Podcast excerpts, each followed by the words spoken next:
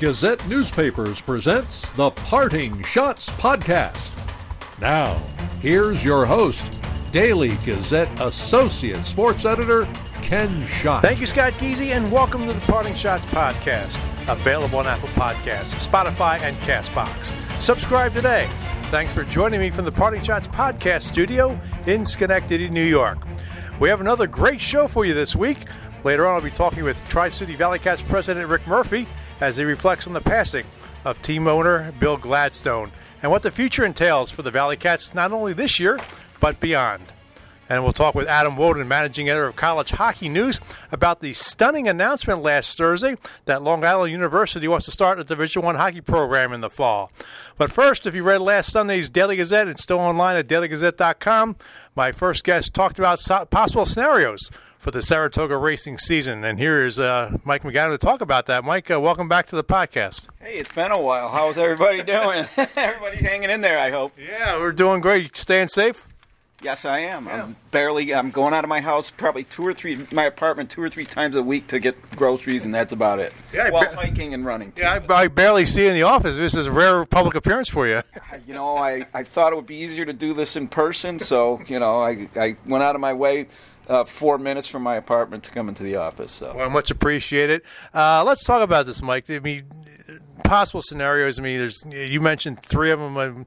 The one you're thinking is going to happen is the there's going to be racing but no fans. Yeah, I mean, there's there's so much that's still up in the air here. I mean, they haven't even started racing at Belmont yet, which was supposed to start on uh, April 24th, and they're still get, waiting for a go ahead and that's kind of like the first domino that will um, start everything in in the state of New York. Um, but in the meantime, let's assume that they do they are able to run a meet at Saratoga, which NYRA does want to do if possible because they believe the brand is so strong that people will wager on on Saratoga racing, even though it's kind of the same stuff as they will if they run the same meet at Belmont, um, which is why that's that's their motivation to move the, the show up here for seven or eight weeks or whatever it would be um, under normal scheduling circumstances. So they've stayed. Martin Panza, who's the director of racing down there, has uh, told the da- uh, Thoroughbred Daily News um, a month or so ago that they want to run at Saratoga if they can, even without fans, because the brand is so strong. Um, you know, another component of that is turf racing, and not to get too granular, but they can't run turf racing, which is very popular and gets a lot of betting handle. They just can't. They would if they stayed at Belmont. Let's let's assume they start up like the end of May or something, which is a big assumption, and just stay there like into September and October. The turf course won't be able to handle it. So um, just for that reason alone, there's a reason that they would want to like move the show up here for a little while. Um, but if they do have any kind of Saratoga meet, I, I just find it hard to believe that they're going to be able to do it in a way that will allow fans on the grounds, which would you know be a heartbreaker for thousands and thousands of people. But I just don't have a lot of confidence right now that, especially with the state of New York, that we're going to get to a point where, where that's going to be safe and doable. As we speak here on this Wednesday, in fact, the Perfect Game uh, Perfect Game Collegiate Baseball League just announced uh, on Wednesday that they're canceling their season. So we're seeing these dominoes fall uh, with sports leagues and uh, and still you know waiting with Major League Baseball to start up. You got to wonder: is it realistic that they can actually pull this off at Saratoga in July?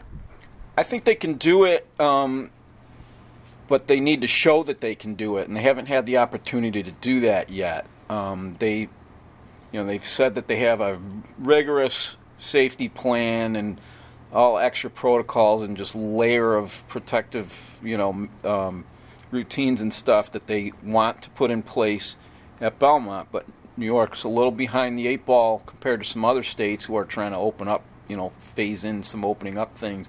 Um, you know, Governor Cuomo the other day came up with an outline of four phases, and entertainment was number four on the list. So a lot of other things are going to happen first before they allow racing in this state.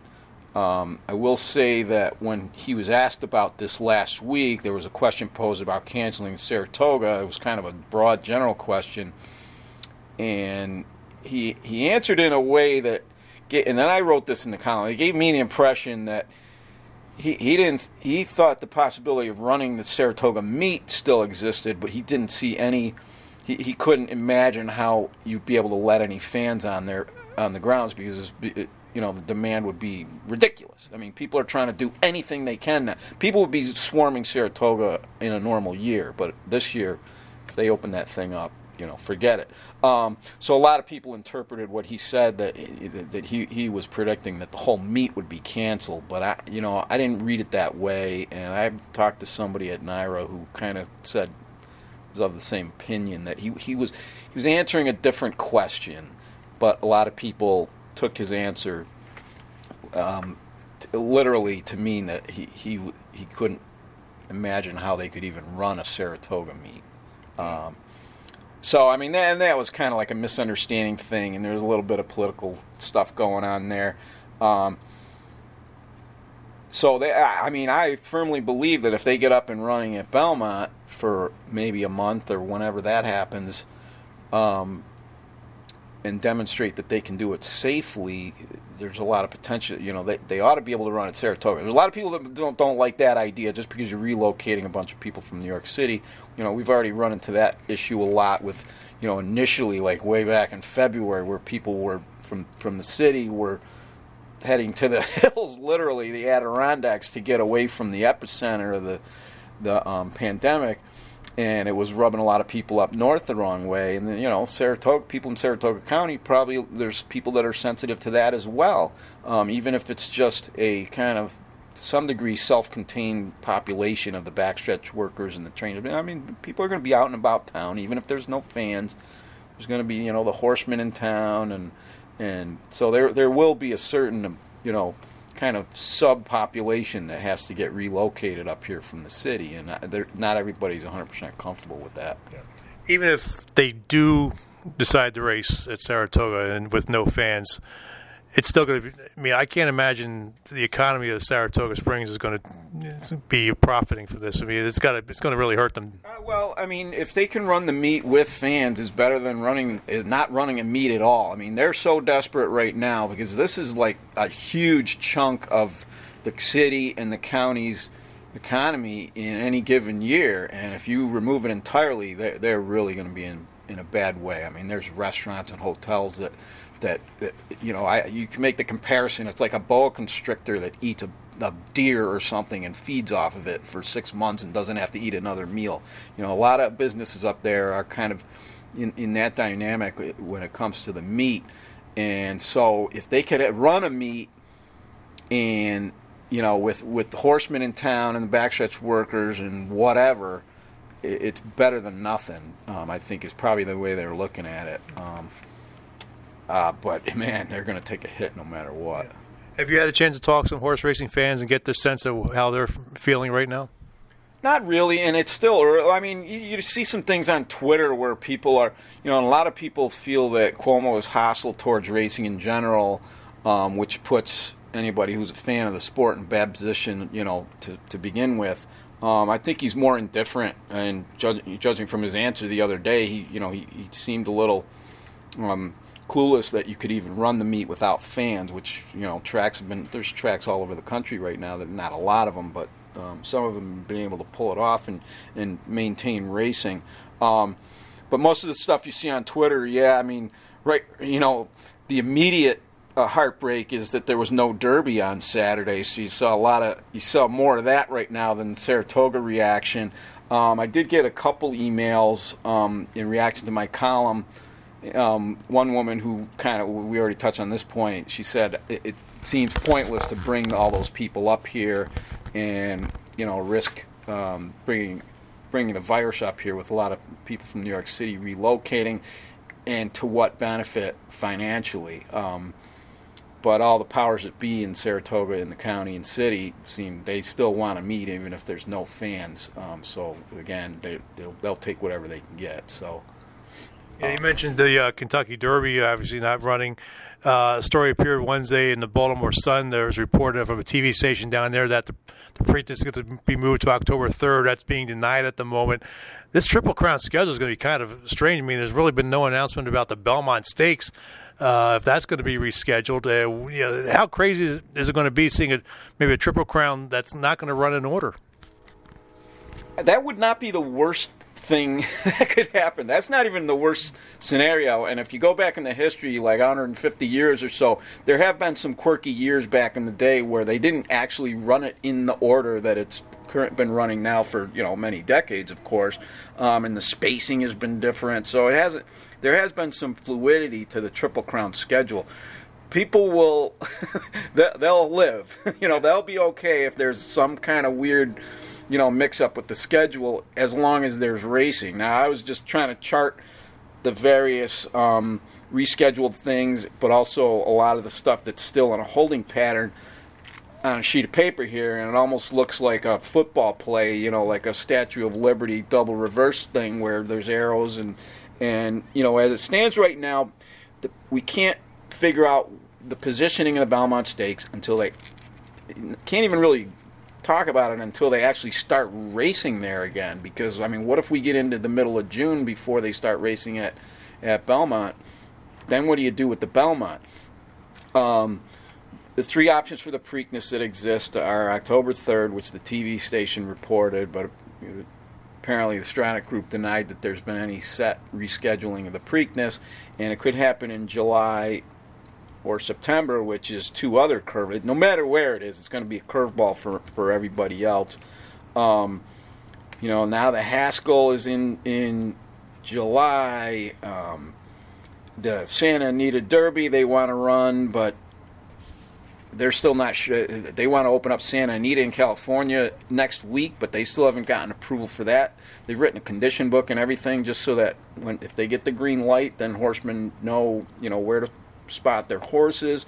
You know, Keeneland still has the you know if some anything happens with them in Kentucky, we could see the, the you know canceled Blue Grass showing up somewhere on the on the radar. Um, Churchill Downs is scheduled to open next week. Um, uh, so there's like it, it's like a game of pickup sticks or something where you throw it on this mess on the floor and, and start pulling sticks out and, and you know each one kind of affects the other and and you don't want the whole thing to collapse but you you, you know you want to find some resolution at some point with the schedule but boy it, it you know a, a, lot of it depends on when New York is allowed to race again and then a lot of things can start falling into place um, you know, NBC is a is a broadcast partner for the Triple Crown races. They have some say in in how how the schedule shakes out a little bit. So it's it's multifactorial, and there, you know between Santa Anita and Belmont Park, if we could get them up and running, that that would at least put it put us in a position to start answering some questions. But right now it's really foggy. There you know there's a couple things we know like the Kentucky Derby is September 5th, but everything else is is just kind of waiting and waiting. As you mentioned, NBC has Notre Dame football, the home games that they televise, so that's also going to factor into how they're going to be able to, you know, get this Triple Crown broadcasted on the network. It is, and if the, you know if they have some say in the matter, you know, I don't know how you could piggyback those two events. Maybe you could figure out a way to do that somehow, but that's like you know, that's a huge thing for them in the fall, and suddenly, you know the, the normal spacing of things of the seasons of sports and everything kind of you know works for everybody but now you're tr- throwing not only are you trying to put like round pegs into square holes but you're trying to put like eight round pegs into two square holes and, and so there's really a you know it's, it's really um, a tough logjam to, to sort out and still you don't you don't even know where the logs are supposed to go yet either so Kentucky Derby, as you mentioned, going to be in September, which leads to the question: What's going to happen with the Travers if you know, Saratoga runs? Because Travers is usually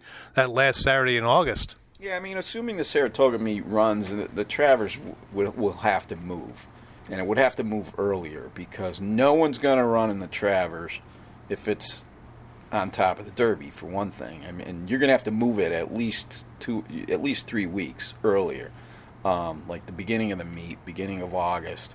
Um, one thing back to the Belmont.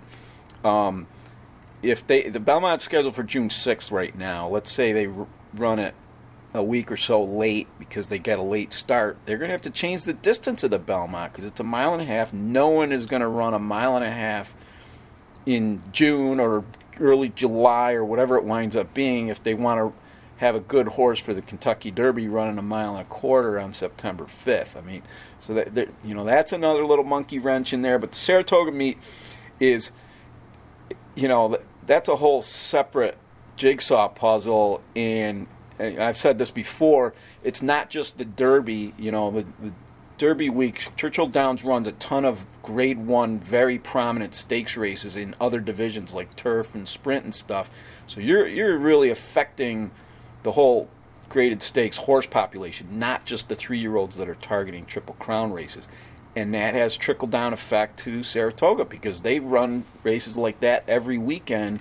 So that I've said it before. It's like it's like moving Jupiter from the middle of the solar system to like between Earth and Mars or yeah. whoever's next in line, and and then having the solar system, you know, kind of reconfigure itself, you know, with all the different gravitational pull going on. So um, it's like a, it's a mess right now, and again, it, the, the, the, two key things, the, the primary thing is when can New York start racing again, and I mean, it's not smelling like it's going to be in the next couple weeks. Who knows? Maybe something will happen and Cuomo will have a change of heart. But you know, they they need to open up some other things first, and you know, to get in, into that phase-in um, outline and uh, before they can even think about Belmont Park. I just my read on it. yeah. Well, Mike, appreciate you coming into the uh, Parting Schotts podcast studio to talk some horse racing. You can follow Mike on Twitter at Mike underscore MacAdam. Uh, Mike, appreciate you coming in. Thanks. Uh, maybe we can be on in a couple more weeks after we get some of these things figured out, but until it happens, who knows? yeah, it's crazy, crazy times here. Uh, thanks again, Mike. Uh, coming up, uh, Rick Murphy, president of the Tri City Valley Cats, to talk about the life of Bill Gladstone. You're listening to the Parting Schotts podcast, available on Apple Podcasts, Spotify, and Castbox. Hi, this is Marc Kestecher, the voice of the NBA on ESPN Radio and proud member of the 518 from Guilderland High School. You're listening to the Parting Schotts podcast with Daily Gazette Associate Sports Editor Ken Schott. Now, here's Ken. Welcome back to the podcast. My next guest is the president of the Tri City Valley Cats, and he's been around this area for, gosh, it feels like almost 20 years. Uh, it's Rick Murphy. Rick, uh, welcome to the podcast. Good afternoon, Ken. It's a pleasure to be here. We appreciate you coming on. Uh, one of the main reasons I have you on here, the podcast, is uh, you know the unfortunate news last Friday that uh, the chairman and principal owner of the team, Bill Gladstone, uh, passed away at the age of 88 with complications of uh, the coronavirus. What did Bill mean to this organization? Well, Bill is the bloodline of the Valley Cats. I mean, as the principal owner, he was instrumental in negotiating a deal um, at that time with with Senator Joe Bruno and John Buono, um, the president of Hudson Valley Community College, and uh, the the county of, of Rensselaer to um, to build a stadium on the campus of Hudson Valley Community College that became the home of the Valley Cats, and to bring professional baseball back to the capital region after it had left uh, affiliated professional baseball after the Albany-Colonie Yankees had left the market. So, um, you know, in, in Bill's, you know, impact on on the Valley Cat brand, um, you know, was indelible. I mean, he left a mark on the baseball community and obviously the Valley Cat organization. What attracted him to Troy? Uh, I mean, obviously Pittsfield, a nice small town, but obviously the, the facilities there probably weren't the best. But what attracted uh, him to Troy? Well, when we were in Pittsfield, we were affiliated with the Pittsfield Mets, and then uh, and the Mets obviously good vertically integrated, and, and they built a facility down in Brooklyn. So our relationship with the Mets was going to end because the Wilpons had purchased the short season A franchise. So at that time, we had um, reached out to uh, Gerry Hunsicker, who we met through um, the Mets, you know, in our affiliation with the Mets, and he was the uh, general manager of the Houston Astros at the time. Knowing that the Astros had a team in the New York Penn League, and Bill, you know, Bill was all about relationships. Uh, business was about relationships. They were long-term relationships. Um, hence, the model for the Valley Cats was to create fans for life. And Bill firmly, uh, you know, he firmly believed that in order for us to be successful, we had to have long-term business relationships and had to be an integral part of the community. So Bill reached out to Gerry Hunsicker, and we were able to um, sign a PDC with the Houston Astros. Well, also at that time, Major League Baseball, ironically enough, had um, come up with some some facility upgrades that they had built into Rule 54 of the Professional Baseball Agreement, and Wahconah Park in Pittsfield just was not going to satisfy those requirements. And the conversation started in the community about building a new facility um, in Pittsfield it went to a referendum vote. It got voted down by the community. So Bill and um, you know myself, we started to say, well, geez, where where would um, you know what market would be good for the New York Penn League? And we knew that that the Capital Region had a you know had professional baseball, um, and it was a double A market. And geographically, you know, it was only 50 miles away from our current home in Pittsfield and you know six miles outside of the capital of, of the state of New York and it, it checked all the boxes and and hence you know Bill reached out to to Joe Bruno and uh, let's just say the rest was history. Yeah. Uh, did what, did he have any doubts or was he confident that this uh, would succeed at bringing affiliated baseball back to the capital region, even though it was a short season? We felt that, um, you know, in a new facility, because we had been in a facility that was built in the, the early 1900s in Pittsfield, and as historic as Wahconah Park is um, and was, it, it just operationally the fan experience just wasn't, you know, what you could offer in a new facility, and um, not only from the from the off the field amenities, but the on the field playing surface and how future major leaguers could develop. So we felt as though um, in a new facility, in a market, you know, if you draw a 35 mile, within a 35 mile radius, I mean, you have three quarters of a million people. Um, you know that that would allow us, um, you know, if we could draw 4,000 fans a game, um, we would have a chance of being extremely successful in the marketplace. How, how proud was he of this organization's success in this region? I mean, it's been consistent ever since uh, 2002. Bill was extremely happy. I mean, when we developed the business plan um, before we came over to the capital region, um, you know, we figured if we could average 3,000 plus fans a game, then we could we could make it work. And um, you know, it seemed like periodically, Bill and I would be sitting, you know, at the stadium, and we'd be looking at each other, saying, "Boy, you know, we." Oftentimes, and you know, Bill was a seasoned business person. You know, having run Ernst and Young, I mean, he knows that oftentimes, you know, you draw up a business plan and a strategy, and you know, sometimes it just doesn't work out. And you know, we looked at each other and said, you know, we drew we drew it up this way, and it's actually playing out how we drew it up and what we thought. So, you know, congratulations. So we would congratulate each other, and you know, it makes you feel good. So, what was he like to work for? I mean, the thing I would say about Bill Gladstone is he's a man of integrity. Um, he was a great mentor. I mean, he got involved where he thought he could help based on his business experience, and he let me in the front office run the franchise um, you know, we he allowed us to put our own have our own impact on the business operation. That way we could grow and develop. He basically put together the parameters. And one thing that Bill Gladstone, and, and you know this from being at the ballpark, is that he was a true baseball fan and he respected the game of baseball. And he said, Rick, no matter what we do on the entertainment side, as long as we don't interfere with the integrity of the game, we've all been to other minor league parks, and we know that promotion supersedes baseball. and you have to do certain things to entertain the crowd on the promotional side. But he was a firm believer that if baseball allows you two minutes between innings, you stick to two minutes of entertainment. Don't go any longer than that. Don't interfere with the integrity of the game. If the game's supposed to start at seven o'clock, start at seven o'clock. He also said to our front office that we are making a commitment and we want these players to remember the capital region. A lot of times it was their first professional experience, and he definitely wanted that to be a favorable one.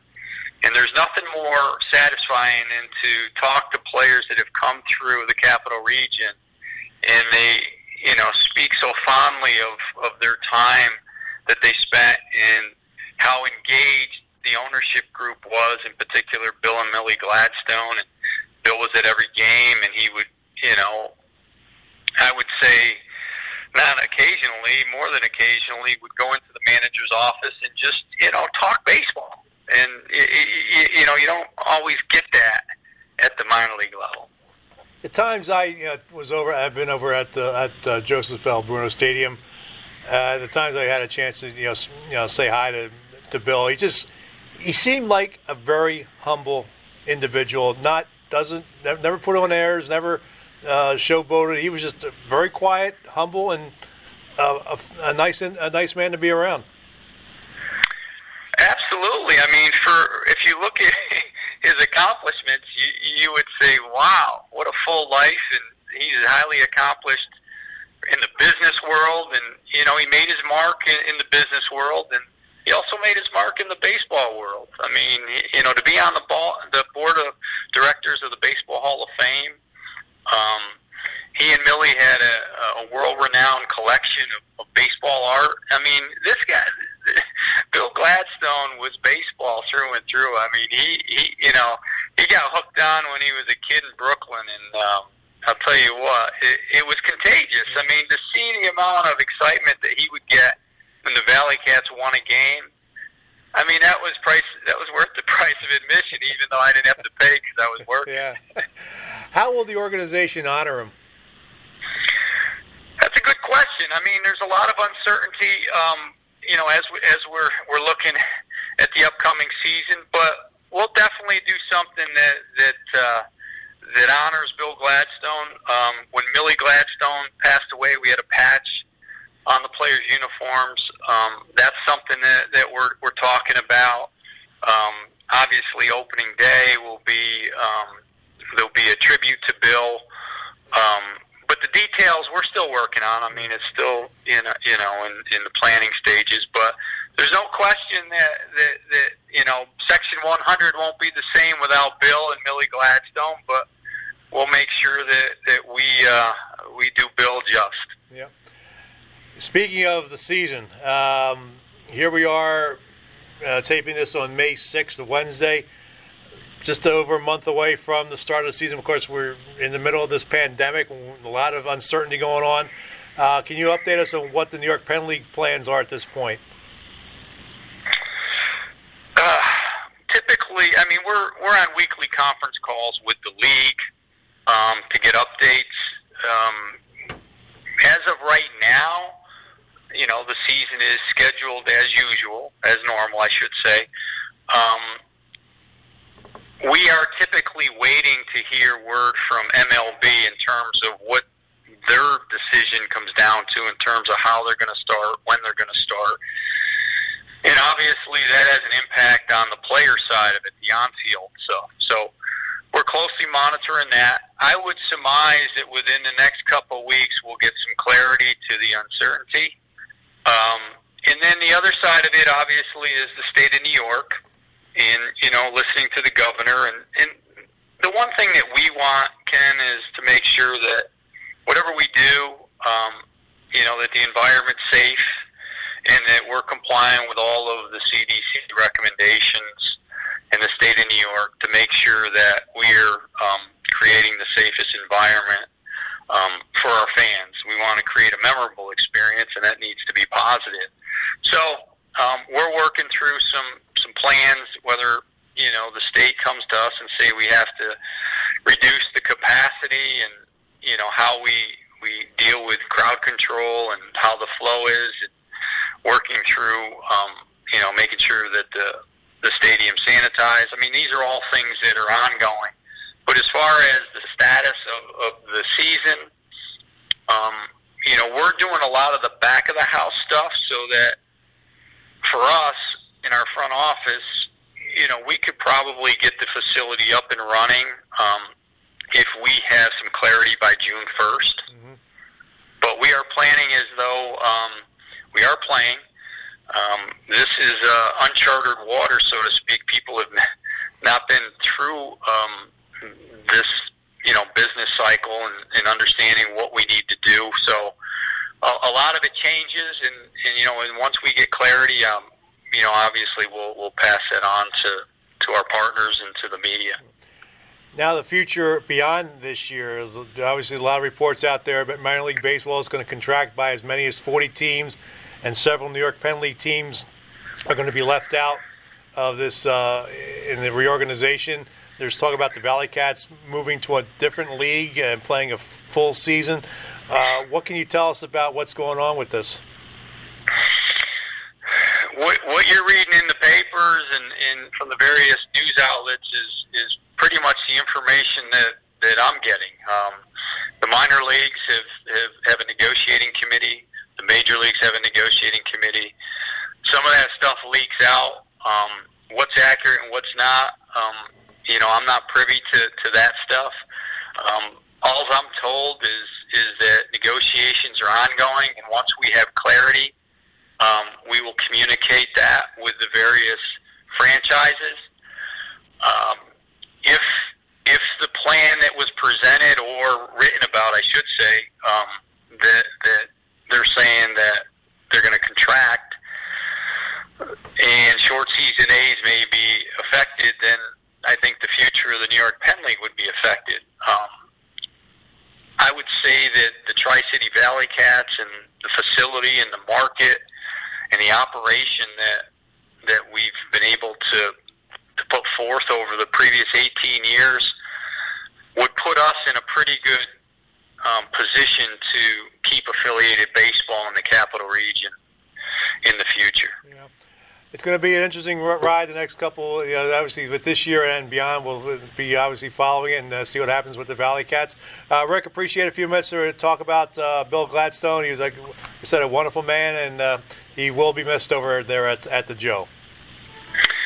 Thank you, Ken. Yes, absolutely, and I, I thank you for the time today. That's right. Thank you, Rick. That's Rick Murphy, team president of the ValleyCats. Coming up, I'll have Adam Wodon, managing editor of the College Hockey News, as we talk about a surprising announcement in college hockey. You're listening to the Parting Schotts podcast, available on Apple Podcasts, Spotify, and Castbox.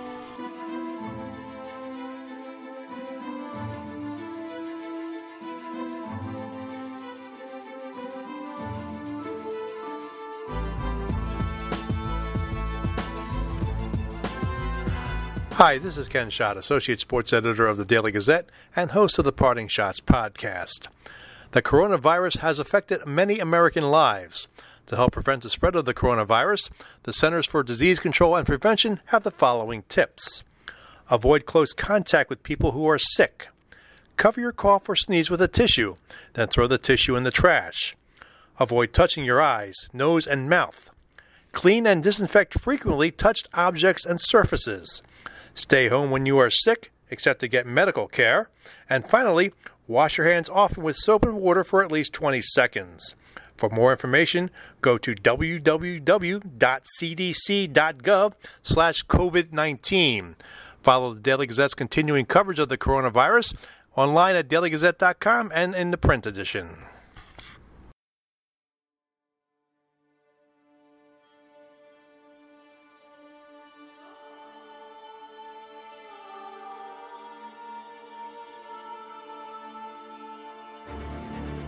Welcome back to the podcast. And last Thursday, the college hockey world was stunned when uh, Long Island University announced that it was going to start a D1 uh, men's hockey program beginning in the 2020-2021 season, which is uh, kind of a short notice uh, for uh, a program to get going here. And uh, to talk about his reaction to it and a lot of the college hockey reaction to it is managing editor of College Hockey News, Adam Wodon. Adam, good to talk to you. It's been a while since we chatted. Yeah, well, that's what happens when hockey ends in March. Yeah. So, I mean, how stunned were you? Because this really just came out of the blue. I mean, we've been hearing about Illinois, Navy, maybe Rutgers, but Long Island University, where did that come from? it came from the inner mind of the athletic director there, I suppose. Uh, you know, as I pointed out in my piece on College Hockey News, I just I think uh, mostly. I mean, he seems like a really great guy, but I think it mostly is a function of just being naive about what exactly he's getting himself into. so, you know, as I mentioned also in that article, like you know, they didn't even no no one knew about it because normally you would you would have you would go to College Hockey Inc., which is the uh, marketing arm for college hockey, and does a lot of prep work, helps schools out in terms of research and and planning this kind of thing. And so we kind of get around that they were at least exploring it uh, they, they didn't go to them, and it's it's not so much that avoiding college hockey Inc. will hurt them in some way. It's more the indication that they didn't even know that that was the the path to take. You know what I mean? It's it's more of a symbol uh, of their, I guess, naivete on the whole, the whole process. Yeah, I mean they did have they did have a women's program uh, last year. Started this uh, this past season, but I mean, were they maybe thinking that okay, we that was easy enough to start. We can easily start a men's program. I think so. I mean, you know, there's a lot of differences. Obviously, I mean, you know, uh, some of them are obvious, but uh, they're also that that that team had sort of a ready-made Division One slash Division Two group of schools to form a conference with. You know, they were kind of hanging out there in women's hockey uh, you know, the way that the old, uh, the old, old uh, ECAC Division Two, Three used to be, and so you know, and plus their expenses are lower. Uh, the the whole ecosystem of women's hockey is not tied into the whole thing with juniors and preps and NHL and drafts and that kind of thing. So it's uh, it's a different animal, but also I think more so than just the women's is that they've started a number of other programs in the last bunch of years. You know, they about uh, I don't know what it was four or five years ago they merged campuses with what used to be CW Post, which is uh, where you know most of their sports are based out of. And now they're that was a Division two school, and then LIU was always in Brooklyn and a D one school. They sort of merged, become D one, and in the process they had this plan to start all sorts of new uh, sports, you know. So they, they actually started like water polo and uh, women's gymnastics and, and stuff like that. A football team, which uh, wrestling program, all of which are have been terrible so far. But you know, God bless them, I guess. But um, but and no offense to those, some of those other sports, but it's just totally different trying to just uh, you know cross, snap your fingers and, and start a hockey program. And it's not like it can't be done. It's just that it takes much longer and probably more funds than they're willing to put up right now. And I think that they probably didn't really think all that through. Uh, I mean, I think you mentioned it. You mentioned in your co- column that you learned that the budget for the coaches will be around one hundred fifty thousand dollars annually. That's not that's not just the head coach. That's for all the coaching staff. How in the hell can they work on a budget like that? Yeah, I know. I mean, someone will do it, I guess. But I mean, whether it's actually someone who will you know, uh, be respected enough to draw players, and, and I don't know it's going to take a lot of uh, labor of love. Basically, they're going to have to find like the the miracle worker guy who just young up and comer who wants, you know, like Nate Leaman did at Union when he first got yeah. there, you know, that or a Kevin Sneddon even. I don't want to go back that far, but uh, you know that that kind of thing. Where it's almost they were up against it quite a bit. So I don't know. It's uh, the fact that they don't have a coach now is, I mean, you know, I, I'm sure you're going to get to it. I mean, they wanted to play this year, which is even more crazy. I mean, some of these things wouldn't be as bad if they weren't saying we wanted to play this fall. Yeah. I mean, I think that also just speaks to how sort of uh, clueless they are and how difficult that really is. I mean, they they don't even have a club team, a men's club team. Right. So I mean, if you had a club team, at least I mean, sort of like what Penn State and Arizona State. Of course, they were had you know financial backing, but at least those schools had a, had a club team where you could you know start using those guys and recruit you know other players, but not even not to even have a club team and expect to start a uh, start a program in, in, short months. It's that's it's, Right. really it's crazy. No, I mean, remember when we when Arizona State started, we were saying how they were going too fast. you know, because they you know they had a club team and a club coach, and they, they didn't really do a coaching search. Uh, Greg Power just took over. We call we all kind of uh, raised our eyebrows. The time turned out to be a pretty decent pick uh, to just let him continue to be the coach. He's done a good job, but uh, they didn't have an arena. They didn't have all you know necessarily the plans in place that Penn State had. But they are a forty thousand student you know school, with huge money in their athletic program already. So you know they they had plenty of money, and, and it turned out fine for them. But that was even a little quick. I mean, this is even crazier. No club team to drop. Mean, we're starting from scratch for players and hoping to have a team. I, you know, I asked them, I was like, how do you even get players enrolled? You know, usually the uh, the deadline for that is like May first at most schools.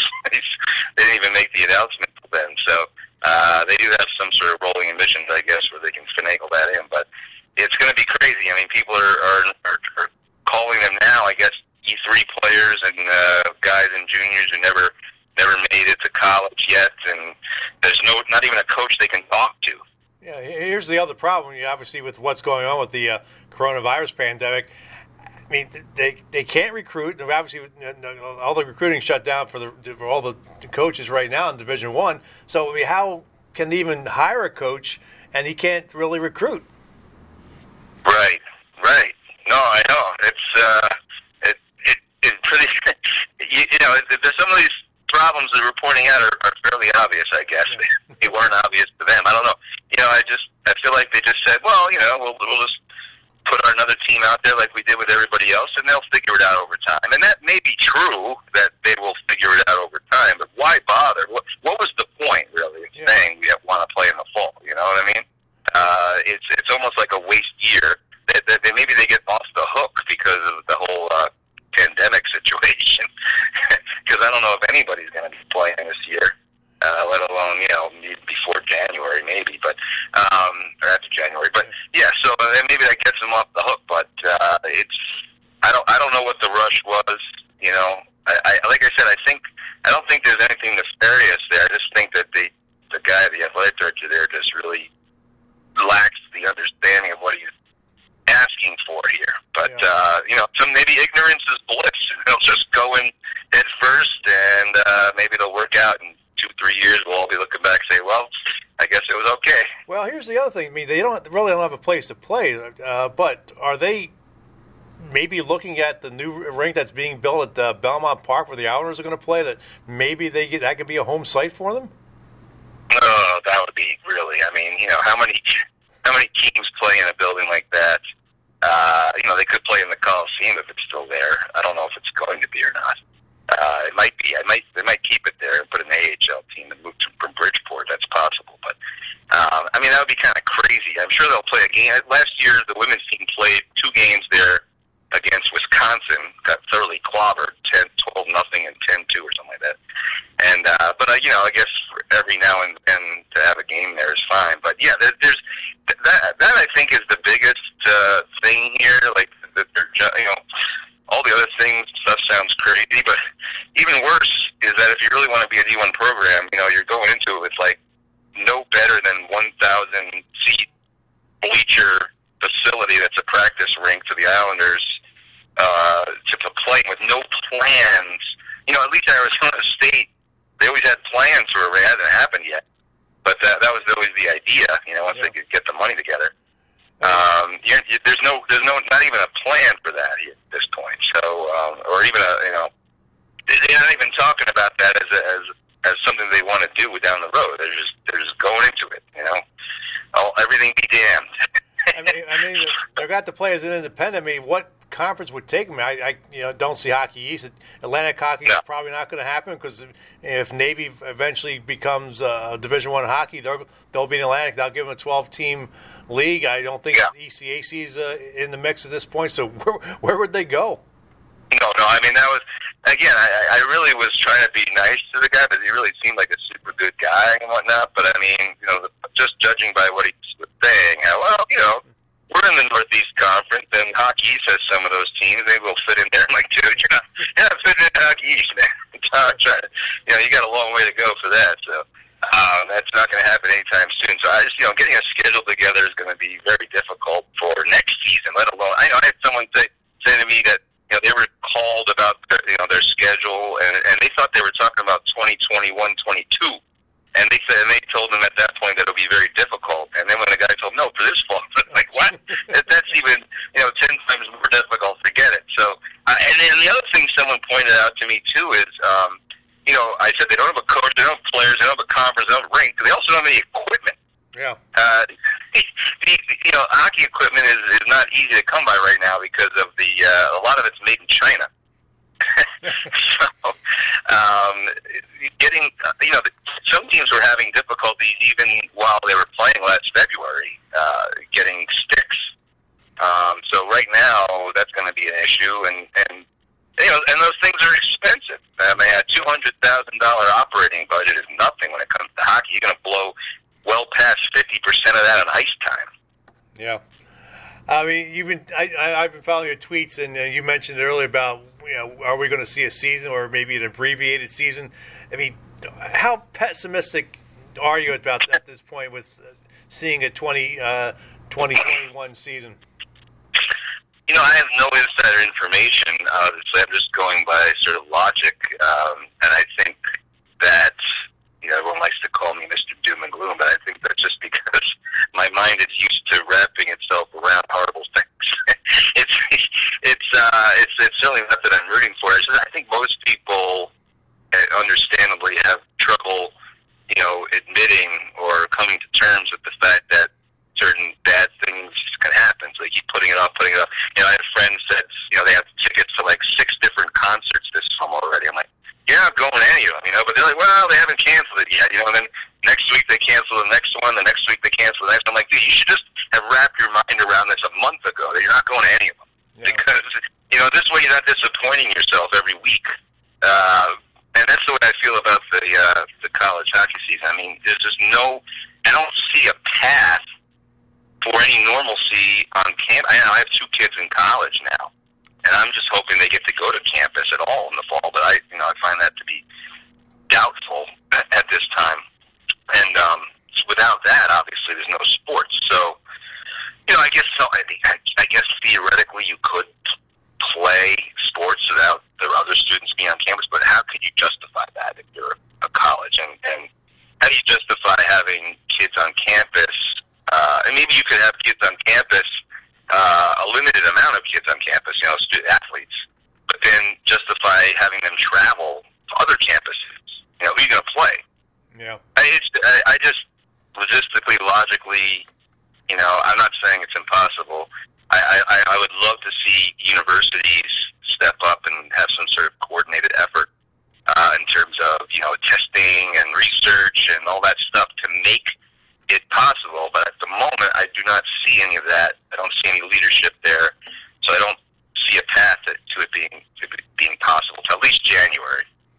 Which could, you know, obviously extend the you know, season into maybe late, mid, mid to late April this time around, or maybe see a Frozen Four in May. Yeah. Well, even even with that, I mean, and, and I'm talking like even if that happens, I don't even foresee there being fans. You know. Yeah. Uh, you know, so at that point, do you bother? I, I don't know. It's just it's such a weird situation. It's really not like any of us have any experience uh, handling this kind of stuff. Yeah. I'm just trying to think logically about it and uh, not try to be uh, rosy, rose-colored glasses when you're looking at everything. You know, it's just we we've never been through it, so it's hard to even wrap our minds around the idea that that uh, this kind of thing is possible. But we have to realize that a lot of things are going to be different. So Yep. So uh, we'll, we'll try to get through as best we can. Hopefully, you know, come fall, we'll actually have some college hockey. But uh, Adam, appreciate a few minutes uh, talking about this, uh, like this stunning news that we got last week, and uh, we, we're not, you know, we'd like to see college hockey expand, which is what this, Yeah. this, was the team we weren't expecting. No, I, I said in the thing. I, mean, yeah, I said I think Navy. I've heard from people was kind of imminent. That's the word I was hearing. Heard that from a couple places. Imminent, whatever that meant. Yeah. So all that's on hold now. But uh, you know, let's hope maybe in a year, two, I don't know, we get back to normal. We'll see Navy in Illinois, and that'll be uh, something to celebrate. Yeah. So, Adam, appreciate a few minutes. Uh, uh, stay safe down there in uh, Delaware Valley, Pennsylvania. All right, man. You too. All right, thanks. That's Adam Wodon, managing editor of College Hockey News. Back to wrap up the podcast in just a moment.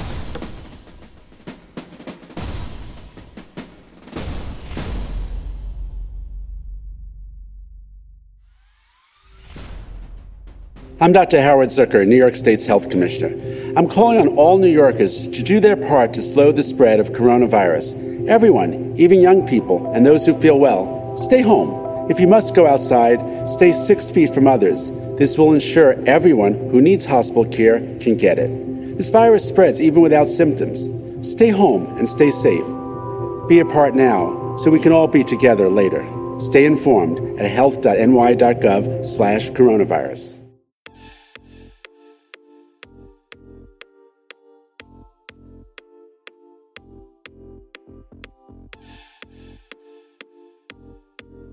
Back to wrap up the podcast.